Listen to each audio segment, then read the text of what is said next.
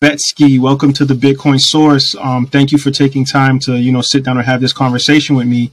Can we start things off by having you introduce yourself to the audience and to the world? Uh, really brief intro. So I think most people know me as a as kind of a Twitter personality or a, or a Bitcoin author. Um, I've I think I might be one of the more prolific writers in Bitcoin. You know, well over a million words on Bitcoin, um, shitload of articles on Bitcoin Magazine. Uh, you know, at the time of this recording. I've just finished the the first draft of um, of my second book called The Bushido of Bitcoin. But you know, other than that, like my my history and background has been more of an entrepreneur. So I I built the world's first Bitcoin only DCA app and kind of inspired the whole industry forward. So, you know, after me came Relai and Swan and everyone else that sort of built DCA apps, which has been fantastic.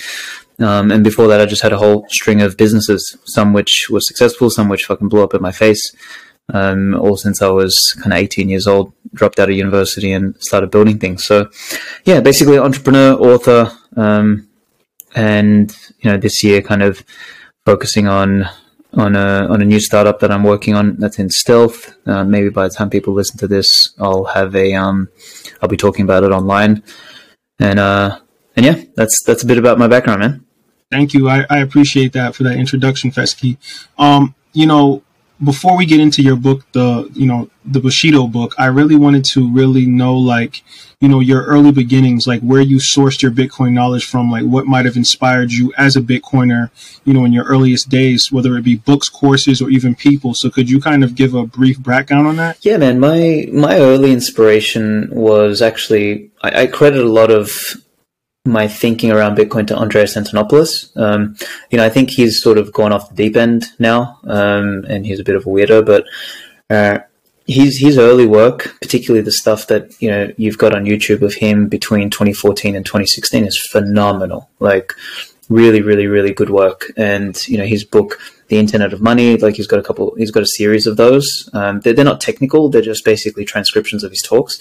Uh, absolutely fantastic. So, a lot of credit there. Um, Tone Vays and Giacomo Zucco were, you know, instrumental for me to sort of uh, descend from what I call Mount Stupid. So in 2016, 2017, I screwed around with altcoins. I screwed around with, you know, what we now call affectionately shitcoins in 2016, 2017. You know, I messed around with ICOs and this and that and all sorts of garbage. Uh, and yeah, it was kind of Giacomo Zucco, Tone Vays, and then, you know, Saifedean sort of wrote his Bitcoin Standard, Jimmy Song, you know, they were instrumental in sort of making me think a little bit deeper about, you know, why why are we here? What are we doing? Like, are we here to, you know, print new digital money, like which is essentially what crypto is, or are we here to like support sound money and you know what impact that has on the world? And you know, the the rabbit hole continued to deepen uh, with Saifedean's book, and then with you know work from people like Gigi, etc. Like he and I connected early on Breedlove and I connected early on, and I think, yeah, very, very quickly I sort of doubled down on the Bitcoin narrative, and I think a lot of my prior reading and history in you know understanding sort of the world and anthropology and human history and uh, you know the little bit I dabbled in Austrian economics and stuff like that. Just things really made sense for me with respect to Bitcoin, and yeah, I, I became one of the one of the dreaded maxis uh, pretty quickly it's kind of crazy, right? When people talk about toxic maximalism or just being Bitcoin only, um, there's so many layers and levels to it. And, you know, a lot of your writing has inspired me, like The Remnant. You know, that mm-hmm. series was just so instrumental for people that really understand what Bitcoin is. And, you know, they're willing to stand on their beliefs, even if they get backlash or they get um, flack from the community. And totally. I think that we, you know, sometimes need more people in the Bitcoin ecosystem that's like that. You know, of course, you have Max Keiser and some people that are, you know, on another level with it. But I've always, you know, really respected the fact that, you know, as a writer myself, um, someone that could kind of really elucidate on some of these things that true Bitcoiners go through and what the expectations are going to be for people down the road. Totally, man. Totally. I mean, you we're we're in an interesting phase of Bitcoin, sort of Bitcoin's life, and and I wrote a little bit about this in the recent article that I published. Um, the three generations theory of Bitcoin is that you know we this first generation is kind of the infection stage, and Bitcoin's got to infect the system, and you know that doesn't mean mass adoption. Like it means like getting into the system co-opting the financial system you know get getting into the hearts and minds of people you know getting entangled into institutions into people's finances into government into all sorts of things like that. And the the kind of person that is required to be an advocate of bitcoin during that phase is someone who is fundamentally more of a radical like more of a remnant type person. Like it's not going to be your average Joe, right? That is going to be drawn to Bitcoin and its appeal during that first phase. It's it's just not the case.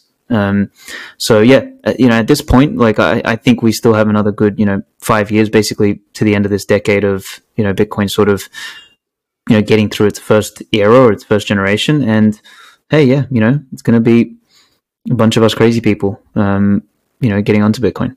Yes, most definitely. I can agree with that. And Svetski, you know, I really want to get into uh, your new book that you're releasing, which, you know, congratulations, by the way. I'm super excited for you. Um, you know, your book talks a lot about, and I should backtrack a little bit because, you know, I'm a martial artist myself. And, you know, anytime I see people talking about um, morality, a code of ethics, Bushido, I always get excited because um, discipline is really lacking in our community, in our society, and especially amongst um, men in this society. So um, when you see a book that's kind of intertwining Bitcoin and some of these philosophies that martial artists stand on, it's always super exciting for me. Um, your book talks a lot about the moral code that Bitcoiners should follow. You know, besides having this, you know, ostentatious spending or flexing for social media if they're a whale or they, you know, amass a, a bunch of Bitcoin. And you know, there's a saying that making money is an action, keeping money is a behavior, but growing money is wisdom. You know, how does this book teach people the wisdom behind Bitcoin? Yeah, so let me um, let me preface. I, I, think you opened that up really well, which is the the question that I'm trying to uh, answer, or at least uh, you know the inquiry that I'm pursuing in this book is different than what most other Bitcoin books um, are looking to do. Most Bitcoin books are talking about the how and the why uh, of Bitcoin succeeding and how it works and what it's going to do and all this sort of stuff. You know, my, my question is more, all right, well, let's say we do succeed and then all of us Bitcoin hodlers, you know, move from socioeconomic middle class to elite class very, very quickly, like in a short span of time. You know, what, what, who, who do we become? Do, do we become degenerate sort of Louis Vuitton, you know, Richard Heart type figures? Uh, do we become a new parasitic, you know, political elite? Um, you know, or do we become men and women of virtue? And you know, what I what I then try and do with that is I say, all right, if we if we want to be the latter, the the men and women of virtue, like what what are the cultures that have shown uh, the greatest degree of virtue um, in their norms uh, and in the you know in the way they live and you know in their leadership, for example. And the the the most moral cultures are actually, and this will come as a surprise to some people, but the most moral cultures are the, are the warrior cultures, because those cultures live and breathe and exist at the edge of life and death, right? Like there's there's no greater stake than you know the moment of war. So in order to uh, subsist and persist as a culture, there needs to be some sort of code that people are, you know, willing to live and die by. And, you know, you don't, you don't have that a lot in modern times because I think, you know, we have this sort of false sense of peace. Um, you know, and we've kind of been told that peace is a virtue. And I, like, during my study and thinking, you know, and deep dive in writing this book, I've come to realize that I think peace is actually a very low, um, it, it definitely is not a virtue. Um, you know, perhaps it's not a vice, but it's kind of like a, you know, a low value uh, at best. Um, I think the greatest things generally come from conflict or struggle or competition, which are basically uh, variations on war, right? So anyway, um, what I tried to do, and the reason it's called the Bushido of Bitcoin, was you know I drew a lot of inspiration from the from the samurai code, where the word Bushido comes from. So you know, in sense, essentially in Japanese, Bushido means um, you know way of the warrior, basically, and you know, if we look at the, you know, what, what Bushido was in the medieval or feudal uh, Japanese period, it wasn't it wasn't a written code per se. You know, I'm sure there was you know text and stuff like that that referred to the virtues and values that needed to be embodied by a samurai, but it was essentially like an unwritten code, and it was an expectation of a set of virtues that a samurai should embody if he was to be considered a samurai. So it wasn't just you know you have your sword. Um, and you're born into a samurai family. Well, you know that obviously mattered because there was a class structure, but to really be uh, a samurai of worth and of respect, you needed to develop and embody these virtues. And, you know, that sort of training and inculcation started from a young age. And anyway, the, the sort of the eight virtues, and I don't have it in front of me, but off the top of my head were, you know, justice, courage, uh, benevolence, compassion, um, duty, loyalty, respect, um, self control, uh, and there's a couple others there that's just sort of not coming to the top of my head now, but they were sort of what were expected of samurai. And um, and what I did other than looking at that culture was I looked at some other cultures, so the Spartan culture, the ancient Macedonians, um, a little about the you know a little bit about the early Persians, uh, the chivalric culture out in the west. Um, of sort of like the Arthurian and medieval Europe, and you just found these parallels everywhere the the kind of virtues seem to be very, very, very, very similar across each of these cultures. And what that told me was there's something here. Um, and anyway, the, the book then sort of goes on to say, well, if these are the if these are sort of the virtues that have called upon the best of men, um, and, and you know what, this is probably more of a men's book than it is a women's book because you know the the, the kind of virtues that men and women should embody, I think, are different anyway. And you know, I I'm a man, so I will obviously write more for men than I do for women. Um, you know, although I do hope this sort of you know inspires both both genders. But um, yeah, I, I asked the questions like, you know, can we learn something from these cultures? Because you know, if you look at the whole meme, the good men create uh, sorry, strong men create good times. You know, good times create weak men. Weak men bad times. You know, bad times strong men. It's like the period of peace is actually uh, the the good times that create weak men, right? Um, it's the wartime that creates the strong men. Um, I, I, think if we can sort of bring some of those virtues forward um, and combine it with like the economic reality of Bitcoin.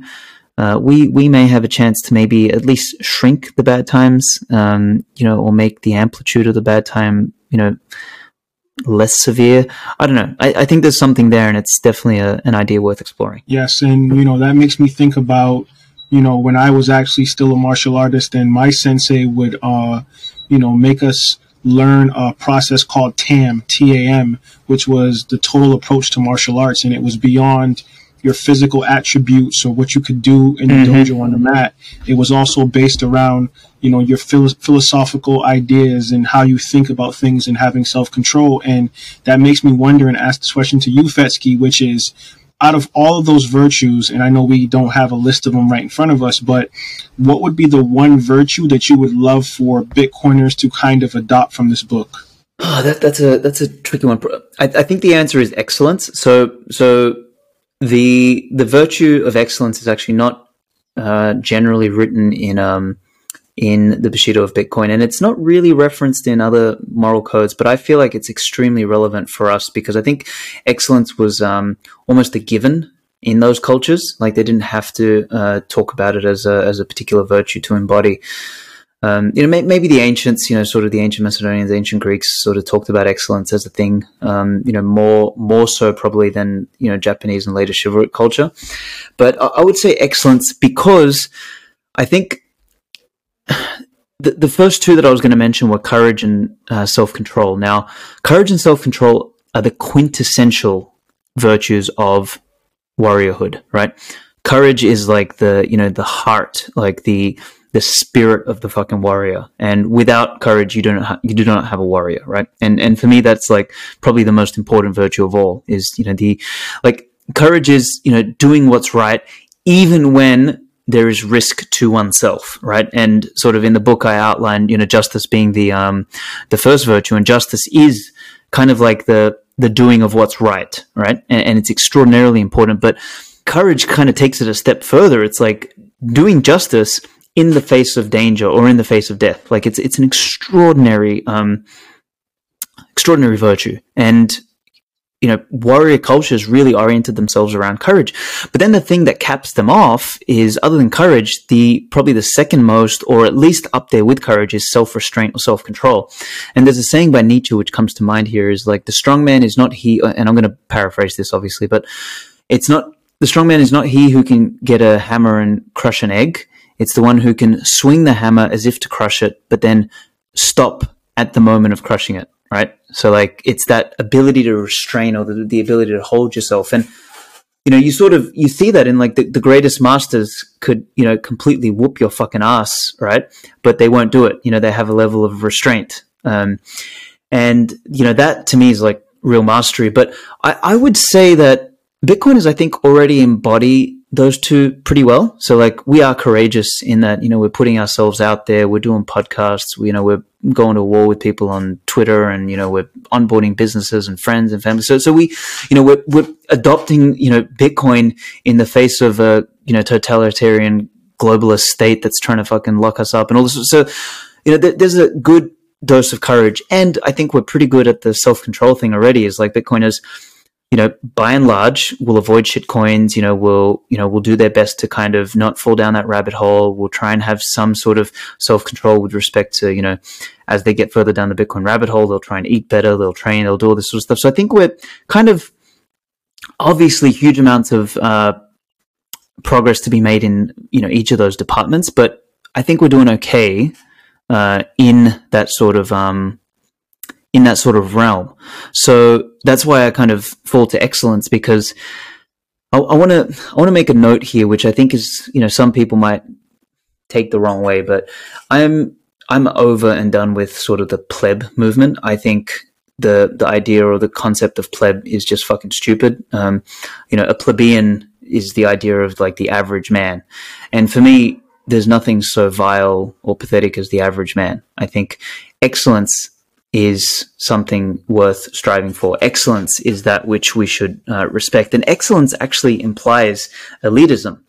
And we've we've completely confused that in the modern world. We think elite is bad. It's like since when did fucking elite become bad? It's you know I'll tell you when. It's because we got confused to think that average is fucking good, um, and that participation awards are somehow you know uh, virtuous, and that you know being just another number is okay.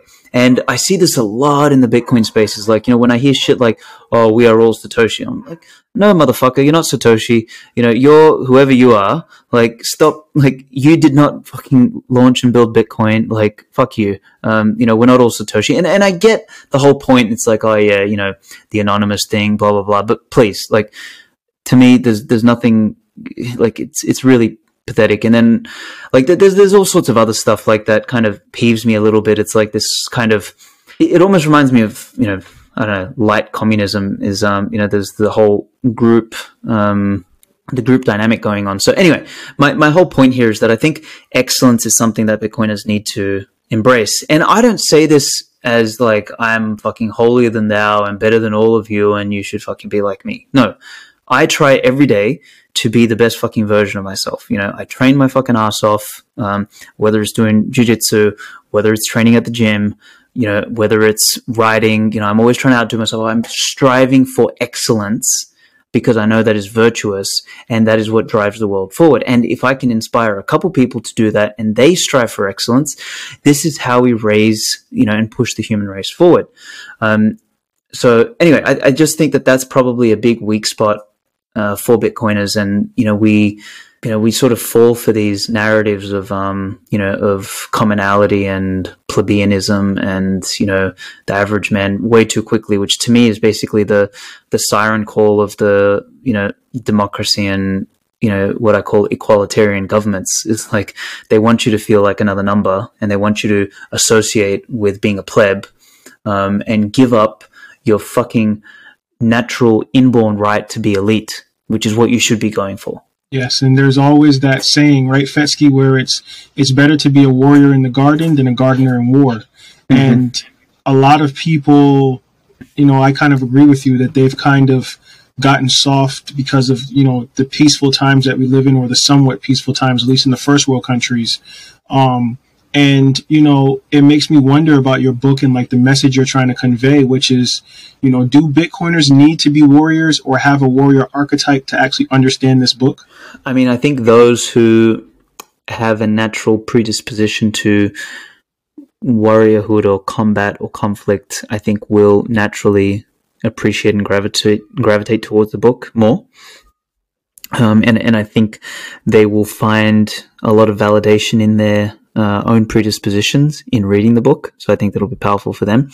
But then I think those who don't necessarily um, associate with that archetype, I think they would find a lot of value in sort of understanding that.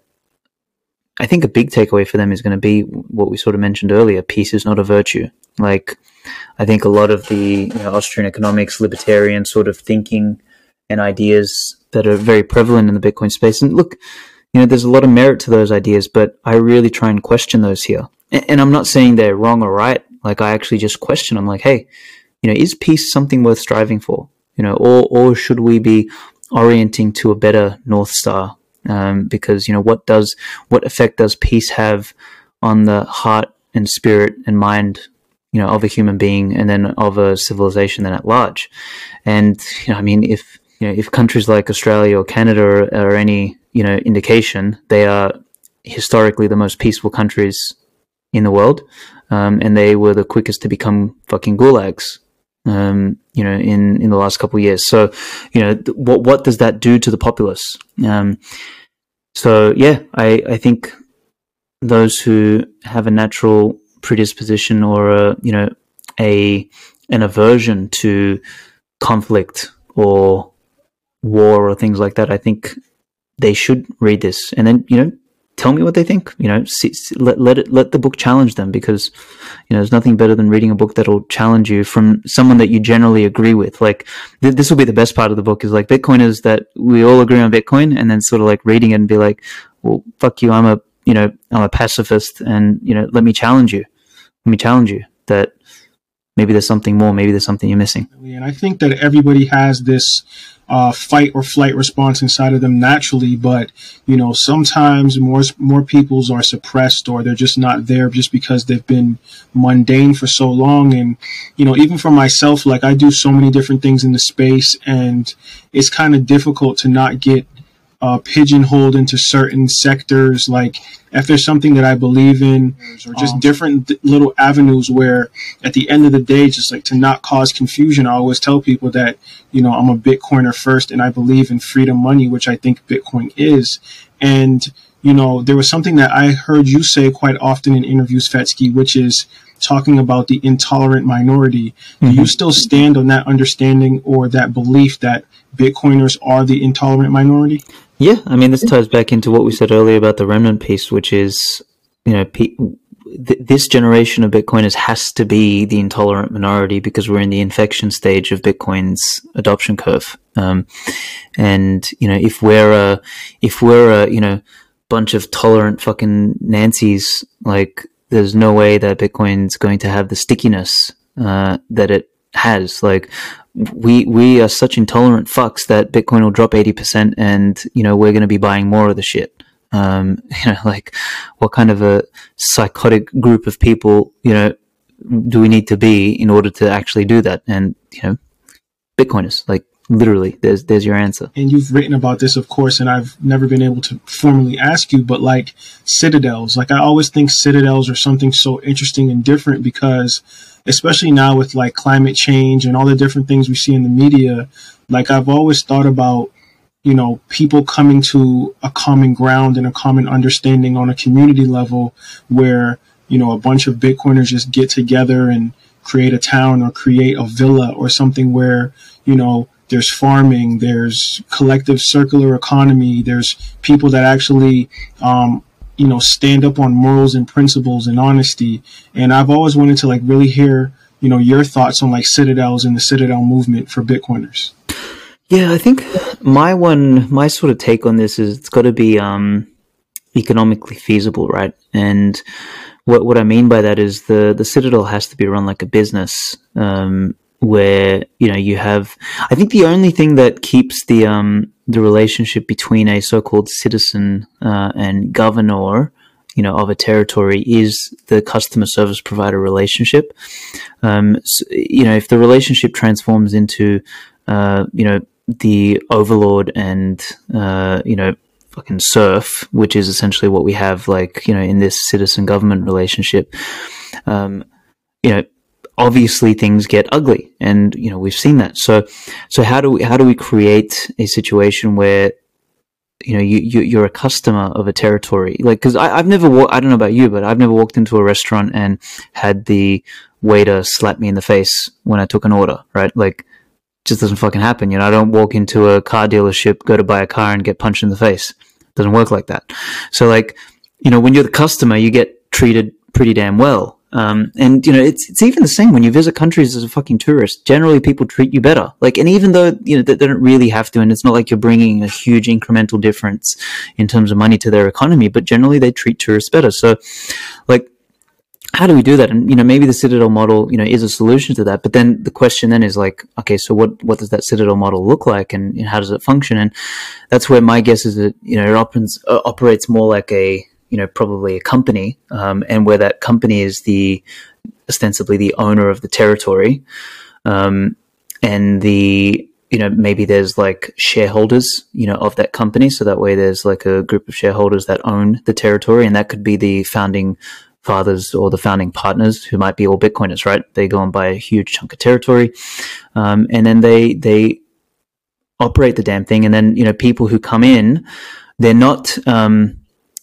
you know, maybe maybe what they do is they just pay a membership fee, you know, and in that membership fee, maybe they get like, you know, a place to live, and you know, they get the right to you know run a business and all that sort of stuff, and you know, that's sort of how they operate. I, I don't know, you know, obviously the specifics of how these things are going to function, but I feel like it's going to be more like that. I, I used to think that you know they'd be you know more like anarcho-capitalist sort of you know uh, flat organizations and you know no rulers and stuff like that. But I, the old, the more mature I get, the less I think that that's viable because it, it's I think there's too much fragmentation at the you know at the individual level for for anything to operate properly. Like I think there will be uh, you know th- there's economies of scale and diseconomies of scale, and I think you know, an economy of scale is probably like a, a small town, you know, or maybe even a city that is run by a company. Um, and then anything larger than that, I think, starts to suffer from diseconomies of scale because the larger something is, um, you know, the the harder it is to.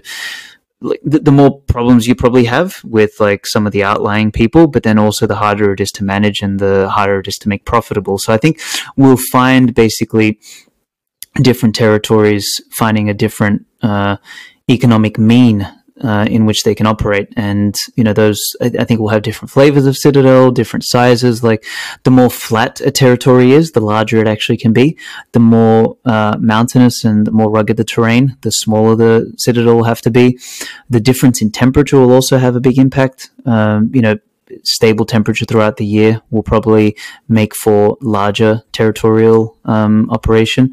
Uh, harsher temperature will probably require you know cooperation more at the local level, so you probably have smaller territories. So, so there's all these variables that you know we'll find out, but. I mean, I, I, don't know whether we'll see citadels completely in our lifetime. We'll probably have some prototypes, but I think, you know, take it out 100, 200, 500 years from now, I think the world will, you know, function on a citadel model more than more than what we have now in the nation state model. Nice, nice. I love those thoughts, man. You know, it's always good to just hear people thinking about this because I remember like the Citadel movement was pretty big at one point and it's kind mm-hmm. of like died down a little bit. But it also makes me think about when you talk about territory and just kind of ties back into your book, Svetski, where I think just from traversing your book briefly and seeing, you know, the introduction and a few pages of it, it reminds me of like the blueprint of what it means to be like an alpha male. And I think mm-hmm. a lot of people they don't like that term or they try to label you as an alpha male and anybody that agrees or disagrees with you is either for it or against it. And i'm kind of in the middle. And i think that when you look at like traditionally like um, the animal kingdom for example like you see um, a pride of lions the alpha male which is the male lion he tends to be when you're a leader you tend to be very um, quiet set back. You have nothing to prove. When that lion is you know guarding his territory, you don't really hear him or see him until there's either a food source or another male is infringing on his territory. Mm-hmm. And I think that your book is giving Bitcoiners, you know, you know, preferably male Bitcoiners, kind of that blueprint of like what it's like to be an alpha male again, as far as like your principles go. And I just wanted to thank you for kind of sticking your neck out there and you know being someone that will spark the conversation whether it brings controversy or not um, about some of these principles that we're slowly losing inside of our community and in our society today. I mean, I mean yeah i think the book definitely pushes on this sort of like masculinity angle for sure. Like and and, and that was a like I mean, I, I, wanted to write a book dedicated to sort of like the the manhood movement, um, but I don't. I just don't have the time for that shit at the moment. But you know, th- this book sort of really leans into that uh, ideology. There was actually a section in the book which I kind of parried down a little bit, but it was kind of like a a man's um, a man's duty in a warrior culture, and you know what that looks like. Um, and you know, I, I, I, want to pull on the thread what you said about territory. So there's a fantastic book written by an anthropologist called Robert Ardrey. Um, and if people have listened to my podcasts in the past, particularly with Trav, he and I have spoken about this. But Robert Ardrey, brilliant anthropologist, kind of from the 60s, um, kind of like a what I would consider a based, you know, anthropologist, and he he writes about um, how species, uh, particularly social species, uh, evolve. Like the, the, their primary drive is actually territory, not sex. Like territory comes before sex, which is wild. Like because most people think that sort of sex and reproduction is the fundamental driver of everything, but he makes a series of observations, a very strong case for territory kind of coming before that and uh, you know sexual selection being a function of uh, territory and man, th- there's there's something deep about that idea, and you know, it, it actually maps very nicely over to the idea of um of private property, which is an abstracted form of territory. Um, so anyway, th- I, would recommend people to to take a look at that book. At some point, I'm I'm going to do an essay on sort of the territorial imperative and how that uh, relates to private property and Bitcoin and, and, things like that, and maybe you know what sort of citadels of the future look like. But to sort of to sort of sum up that point, like territory for a male, particularly, um, is sort of the the the fundamental building block of uh, his existence. Like a, a, the the masculine is about mastering domain, um, and domain is territory, and your domain can be your own body. Your domain can be your mind. Um, your domain can be your skill set. Um, your domain can be your fists. Uh, your domain is your house. Your domain is your business. Your domain is the you know the territory which you govern or rule over. Your domain is your family, your wife, you know your children. Like that is all your domain, your property, your territory. And you know a, a male, a man is wired to provide and protect that. Um, and it, it comes with such a duty and a responsibility, but also, you know, it, it requires these um, these virtues of courage and self control that I sort of discussed earlier. It, it, requires compassion and benevolence, magnanimity, like it requires all of these things because, you know, if you're if you're a territory operator and you don't have compassion or magnanimity, for example, you become a fucking tyrant. So, like, all of these virtues are extraordinarily important uh, to sort of come together. And it, it is, you know, my book is a calling upon uh, male, masculine Bitcoiners to sort of take on that mantle and be better men, be better leaders, uh, be better territory, you know, operators. Uh, whether that is a commercial territory, you know, or your social or familial territory, or your personal territory, you know, lead that shit better, own it, fucking prove that it's yours.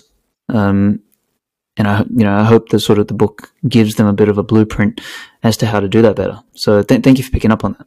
Yes, thank you, man. I love that, man. That was an awesome response, and um, you know, for all the Bitcoiners out there that are really looking for um, a sense of self or principles or you know just kind of a standard to kind of stand on if you're really into you know being hyper masculine or alpha or just not even being alpha just being someone that is kind of trying to find a way to just be a better Bitcoin or a better human being, um, I think that this book is definitely going to change your perspective on how that approach um, might help you get there. Um, Svetski, this conversation has been awesome. I really, really enjoyed it. Um, could you give people your social media handles or any future endeavors before we leave? Absolutely, brother. So the um, best thing to catch me on is Twitter um, at Svetski Writes, W R I T E S. Um, or if, if you just type in svetski.info online, I think you get taken to my link tree or something like that. And, um, and you can sort of see all my links there uh, Amazon and everything like that. And yeah, hopefully by the time you're listening to this episode, the Bushido of Bitcoin will be out on Amazon, so you can pick up a copy. Um, or I believe it'll be available also on Bitcoin Magazine as a publisher. So yeah, I hope I hope you pick up a copy, um, and I hope it you I hope you find it meaningful and that it has a positive impact on your life. Yes, once again, Svetski, thank you for taking time to be on the Bitcoin Source. Have a good one. Thank you, brother.